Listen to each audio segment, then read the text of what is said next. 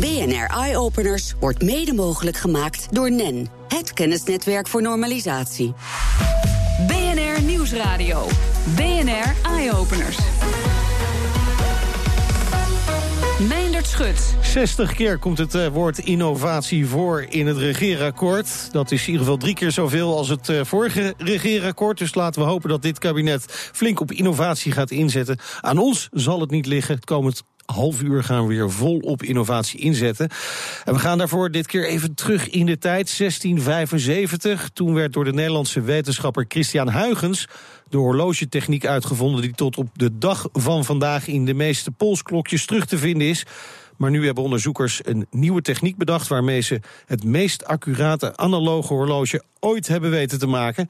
En bij ons zijn engineer Wout Ima van de T U Delft spin-off Flexous en assistent professor Nima Tolu van de T U Delft. Welkom heren. Good to have you on our show. Dank je wel. Leuk om te zijn. Uh, uh, Wout, uh, Ima, om bij jou te beginnen. Uh, de oude techniek van Christiaan Huygens. Ja. Hoe werkte die precies? Nou, het, uh, het mechanisme of werkt een beetje die nog precies, hè? Want hij wordt eigenlijk nog steeds gebruikt. Ja, vergeleken met wat wij doen is het nu een beetje achterhaald. Okay. Maar en het, het mechanisme lijkt een beetje op zo'n uh, grote oude wandklok uh, die, ja. uh, die opa en oma ook vroeger hadden. Zo'n uh, grote massa, die zwaait heen en weer.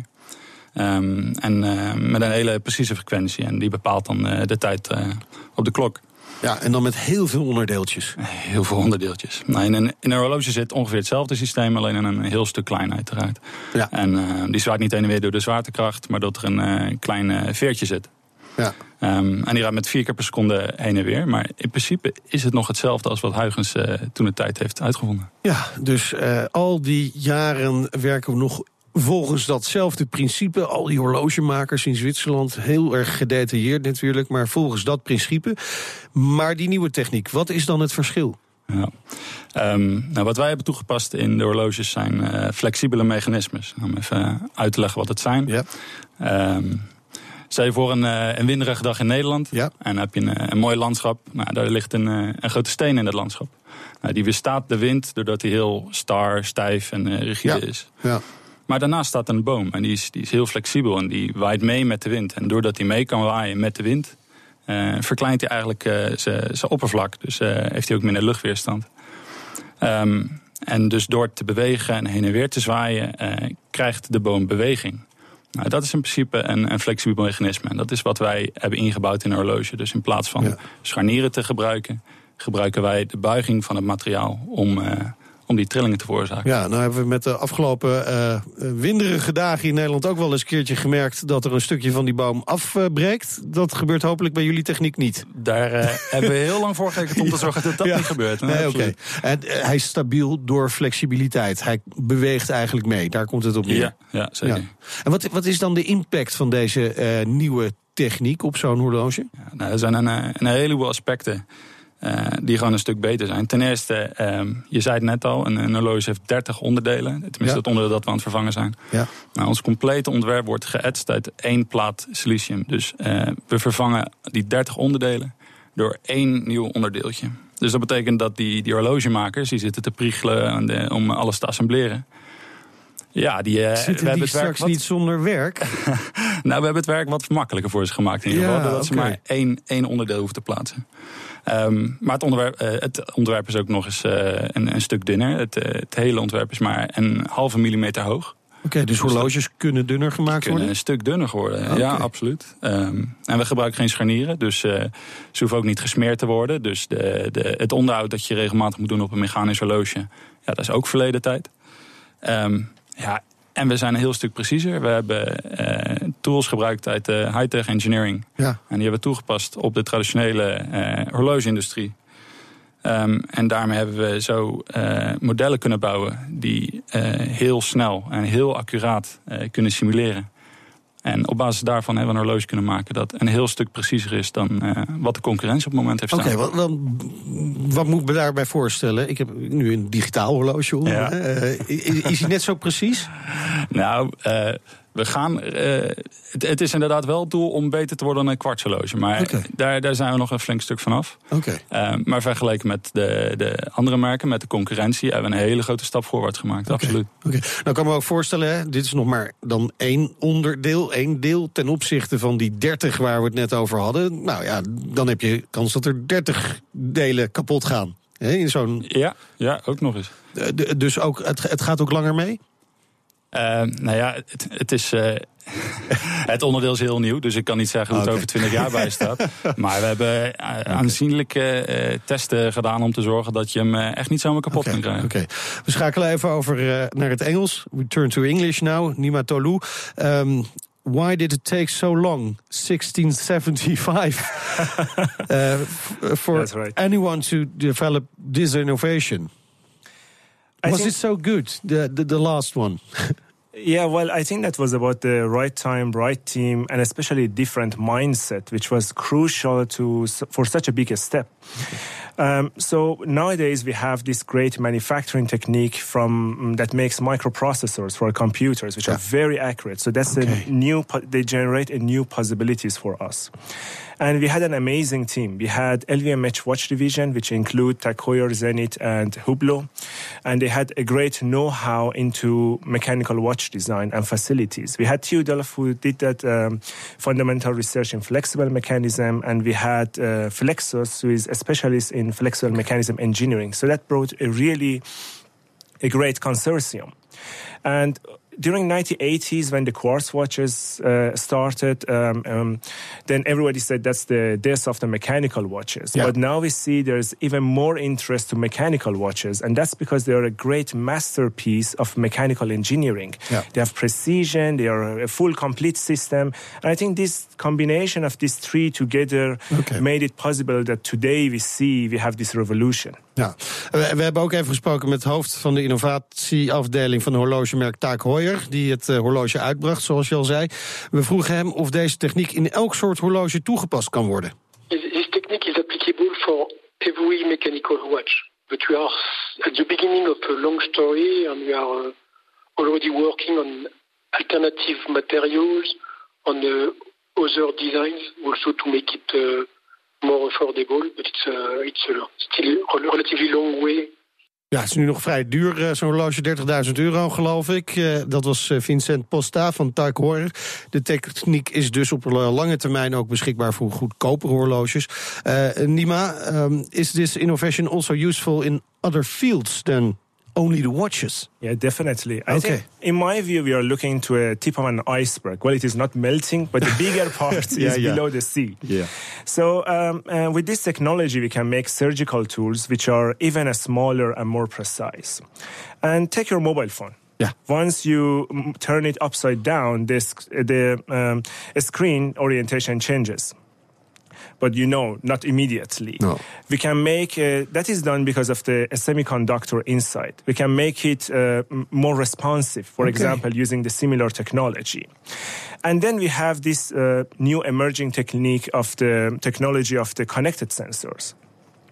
So every day, imagine that when we get into a train, there are many of the sensors on the train that brings the safety to us. For example, the sensors which are embedded into the wheels to detect yeah. if there's a failure. Um, so, however, they all will require batteries. And that will yeah. become a real problem. The battery yeah. can die after a few years. So in the same way, the ticking watch is precisely uh, controlled by this new flexible mechanism. We can make, we can develop energy harvesters that can convert vibration of the train into a useful kinetic energy. Kinetic energy. Kinetic energy, okay. exactly, to power them. Okay. Well, to replace the batteries. Okay. Thank, thanks for this uh, example. Uh, dank jullie beiden ook, uh, engineer Wout Ima, en thank you assistant professor Nima Tolu van de T U Delft. B N R Nieuwsradio. B N R Eye-openers. Keihard door met uh, innovatie. Tactiele navigatie is een nieuwe techniek waarbij je als chauffeur aanwijzingen ontvangt via trillingen in je stoel. En daardoor houd je meer aandacht voor het verkeer. Met deze techniek won de Veiligheidsregio Groningen de Jan van der Heideprijs voor het meest innovatieve brandweeridee van Nederland. En Richard Lubbe van de Veiligheidsregio Groningen, die is in de uitzending. Welkom. Ja, graag. Hoe, hoe, hoe werkt de techniek precies? Um, wij hebben in onze voertuigen een voertuigcomputer waar een uh, navigatiesoftware op draait. En in dat navigatiesoftware zit een algoritme die een, uh, een signaal geeft naar een interface die die trilmotoren aanstuurt. En afhankelijk van de verrichting die moet worden, moet worden uitgevoerd, kennen we een aantal verschillende patronen. Uh, en daarmee is het uh, systeem uh, Uh, snelheidsonafhankelijk. Hè? Dus je krijgt een, een waarschuwing gewoon uh, afhankelijk, ja, snelheidsonafhankelijk. Je krijgt ja. een waarschuwing op tijd, zo moet ik het eigenlijk zeggen. Ja, ja, ja. Maar, maar hoe moet ik het me precies voorstellen? Als ik naar rechts moet, krijg ik dan een uh, trilling in mijn rechterbil? Ja, zo is het eigenlijk. Okay. Er zitten zes, uh, ja, dat is wel zo. Er zitten zes uh, trilmotoren in de zitting. Drie links, drie rechts. Verdeeld over de onderzijde van, uh, van je bovenbeen. Um, en als je rechtsaf moet, krijg je eerst een voorwaarschuwing. Want het kan best zijn dat je een hele tijd uh, op een rechte weg rijdt en even getriggerd moet worden dat er een aanwijzing ja. aankomt. Dan voel je op je voorbeen een, een trilling met daarna direct een trilling uh, aan de kant die je op moet gaan. Hè, zeg maar. Dat is een soort ja. voorwaarschuwing om ook het onderscheid te maken tussen de twee signalen. Dat is uh, nu uh, getimed op twaalf seconden voor de verrichting. Oké. Okay.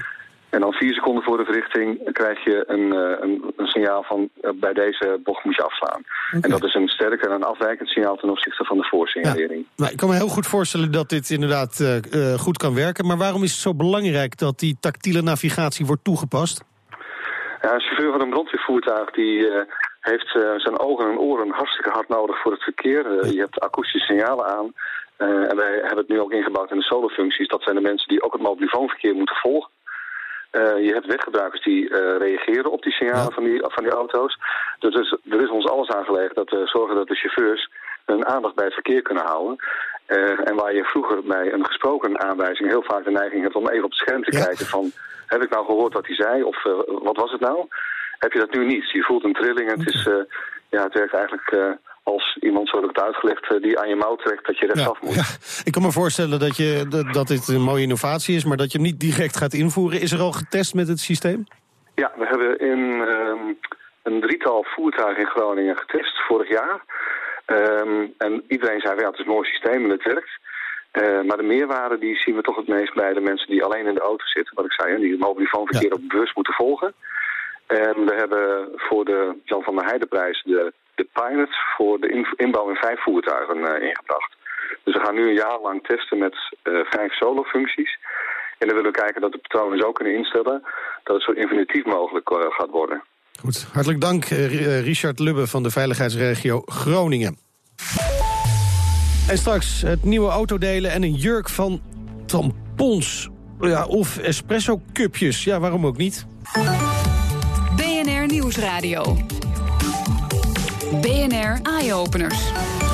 Je auto verhuren zonder dat je de huurder ziet en zonder dat er een sleuteloverdracht is. Als het aan autodeelbedrijf MyWheels ligt, gaat dat hele huurproces in de toekomst gewoon via een app. Het systeem bestaat al een tijdje, maar wordt nu voor het eerst ingebouwd bij particuliere verhuurders. Verslaggever Thomas Schuurman die zag hoe dat ging. MyWheels gaat het dus uh, anders doen. Uh, de auto's, sommige althans daarvan, van verhuurders, die worden uh, omgebouwd. Uh, eentje daarvan staat hier voor ons, een Mini Cooper. Ja, de deurvergrendeling die zit er al in, die werkt dus al, maar het dashboard ligt nog een beetje, een beetje open. Uh, Carina Tiekstra van, uh, van MyWheels. Ja, wat gaat er precies met die auto's gebeuren? Nou, er wordt inderdaad nu een stukje techniek ingebouwd waardoor uh, een verhuurder zijn auto eigenlijk vierentwintig uur beschikbaar heeft op het platform.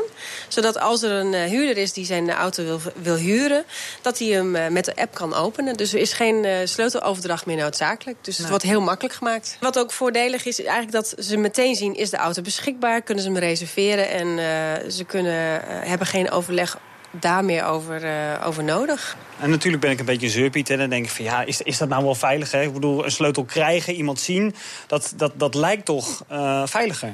Dat geeft een stevig gevoel misschien. Nou, dat kan ik wel voorstellen dat sommige mensen dat, uh, dat zo ervaren. Maar de mensen die, uh, en daar is Mark een voorbeeld van, die hebben goede ervaringen. Het gaat ook eigenlijk altijd uh, goed. Je moet ook wat vertrouwen hebben. En daar komt bij dat uh, wij als uh, MyWheels, als platform natuurlijk ook wel uh, de mensen die uh, huren selecteren. Dus we checken of iemand een uh, goede huurder is. De verhuurder van de auto, die staat hier ook uh, bij ons. Mark Peters, kom, kom er nog eens even bij. Ja, je auto ligt, uh, ligt half open. Uh, Ik heb er vertrouwen in, zo te zien ook. Ja, maar jij bent wel iemand die al uh, een tijdje de auto verhuurt aan mensen die dus gebruik willen maken van, uh, van MyWheels. Vind je het goed dat dit gebeurt? Ja, goed zeker. En vooral ook handig.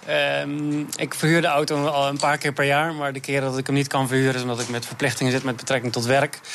En door dit systeem uh, toe te passen kan ik ook een auto verhuren uh, om tien uur 's ochtends als dat verhuuraanvraag is. Ja. Denk je ook dat huurders dit een ja, fijne stap vinden? Uh, ja, ik, uh, ik vind zelf het contact met de huurders erg leuk. Uh, het, het zorgt er ook voor dat je uh, nou ja, uh, heel totaal andere mensen leert kennen. Het is ook een beetje een sociaal dingetje dus voor jou? Uh, ja, ja, het is iets wat. Uh, het, het is begonnen uit gewoon. Ik dacht, ik vond het uh, maatschappelijk verantwoord. En uh, ach, hij stond toch maar stil. Want die drieëntwintig uur per dag die kloppen mij, uh, kloppen mij zeker. Ik denk dat door dit systeem het, uh, het aantal verhuren kan verhogen. Simpelweg ook omdat ik vaker ja kan zeggen. Je ziet de mensen nu niet meer natuurlijk. Althans, dat is niet de bedoeling. Uh, die nemen dus gewoon met de telefoon nu jouw auto mee. Wat voor gevoel geeft jou dat? Uh, ja, wat ik zelf wel altijd doe is. Je hebt op MyWheels maak je een, uh, een profiel aan. Dat wordt ook getoetst door MyWheels.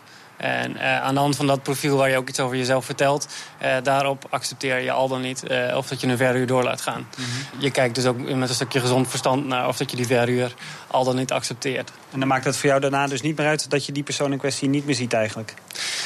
Um, het is iets wat, wat, wat meer vertrouwen geeft inderdaad. En wat ik al zei, ik vind het ook leuk. Maar het is voor mij niet een, een vereiste, nee. En dat zei uh, MyWheels-verhuurder Mark Peters tegen verslaggever Thomas Schuurman. B N R Nieuwsradio.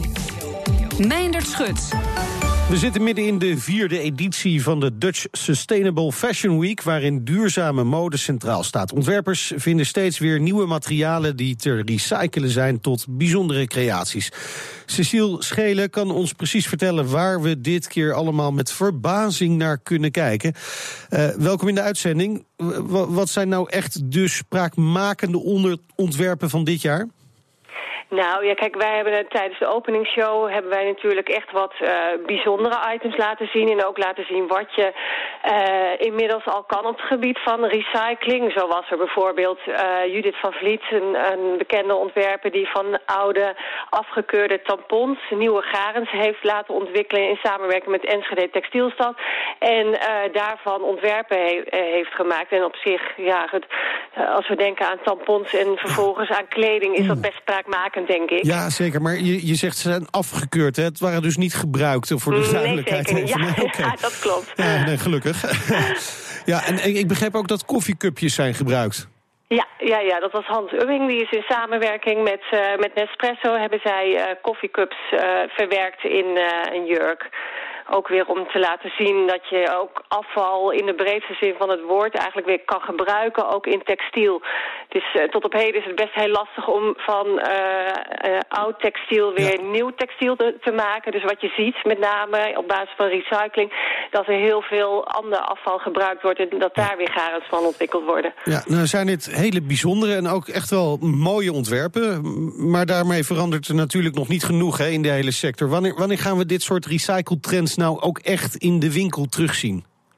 Ja, dat is altijd weer een beetje een kwestie van wanneer wordt het opgepakt. Ja. Want uh, veranderen, dat is altijd lastig. Is vaak ook een beetje eng, denk ik. Ja. Dus in nieuwe materialen denken, uh, ja, we, we gaan al heel snel terug in het geijkte katoen en polyester. En uh, ja, daar is ook veel van, dus ja. dat is makkelijk. Dus echt, je ziet wel de, de kleine duurzame merken die al, ook van koffiedik bijvoorbeeld, van oude ja. visnetten, allemaal leuke, uh, um, spraakmakende uh, materialen pakken. En, en afval pakken en daarmee experimenteren. Maar het wordt inderdaad de hoogste tijd dat dat ook door de grote merken wordt opgepakt. Laten we hopen dat dat gaat gebeuren en misschien ook wel in onderdelen inderdaad. Hartelijk dank voor deze korte reactie, Cécile Schelen van de Dutch Sustainable Fashion Week. Ga die jurken bekijken, moet je echt doen. B N R Nieuwsradio, B N R Eye-Openers. Het is alweer tijd voor de beste technieuwtjes vanuit de hele wereld. En daarover spreken we zoals elke week onze tech- en innovatie-expert Elger van der Wel.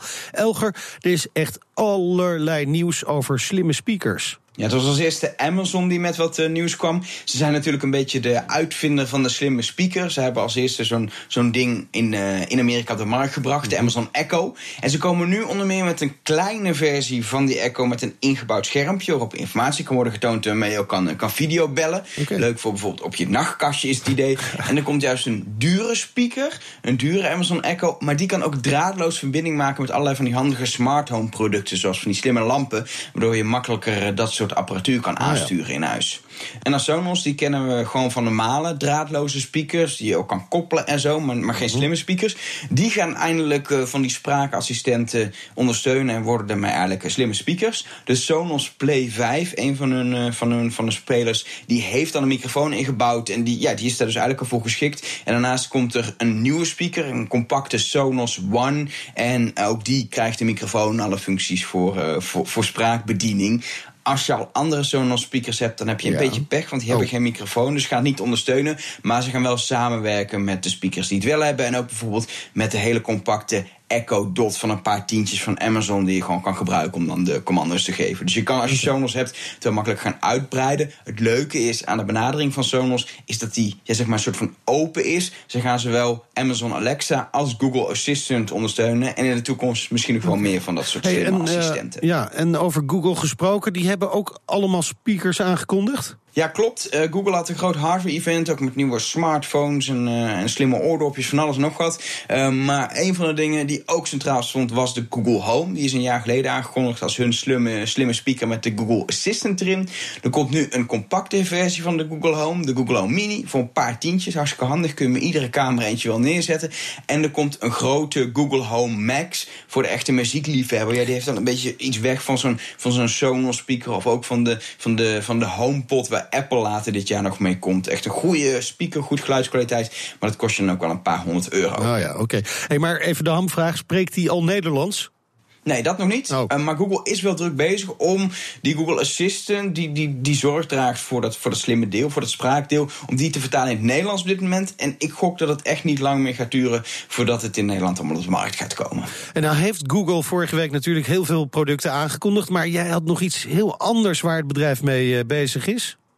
Ja, klopt. En het heeft helemaal niks te maken met producten die uh, jij en ik kunnen gaan gebruiken. Het gaat namelijk over Project Loon. Um, Google is er al een paar jaar mee bezig om met, met zo'n grote hete luchtballonnen internetverbindingen mogelijk te kunnen maken op uh, moeilijk bereikbare plekken. Die worden nu ingezet in Puerto Rico. Oh. Uh, daar hebben ze natuurlijk uh, grote gevolgen van een orkaan. Heel het land ligt eigenlijk letterlijk yeah. plat. En uh, ze zullen nu uh, dankzij Google weer kunnen internetten. dertig ballonnen gaan naar de lucht in die vier G van de lokale provider over het hele land gaan verspreiden en zorgen dat er weer een, een netwerk is. Die ballonnen hangen dan zo'n twintig kilometer boven het land en zullen ja, op een soort stabiele winden meedrijven, waardoor ze altijd op een locatie blijven en niet opeens heel ver wegdrijven. Een enkele ballon kan een gebied van zo'n vijfduizend vierkante kilometer voorzien van draadloos internet. Dat is best wel veel.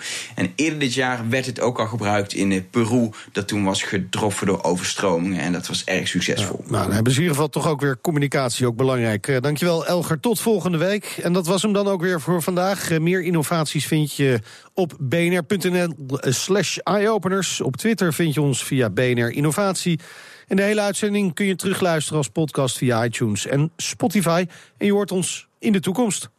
B N R Eyeopeners wordt mede mogelijk gemaakt door N E N, het kennisnetwerk voor normalisatie.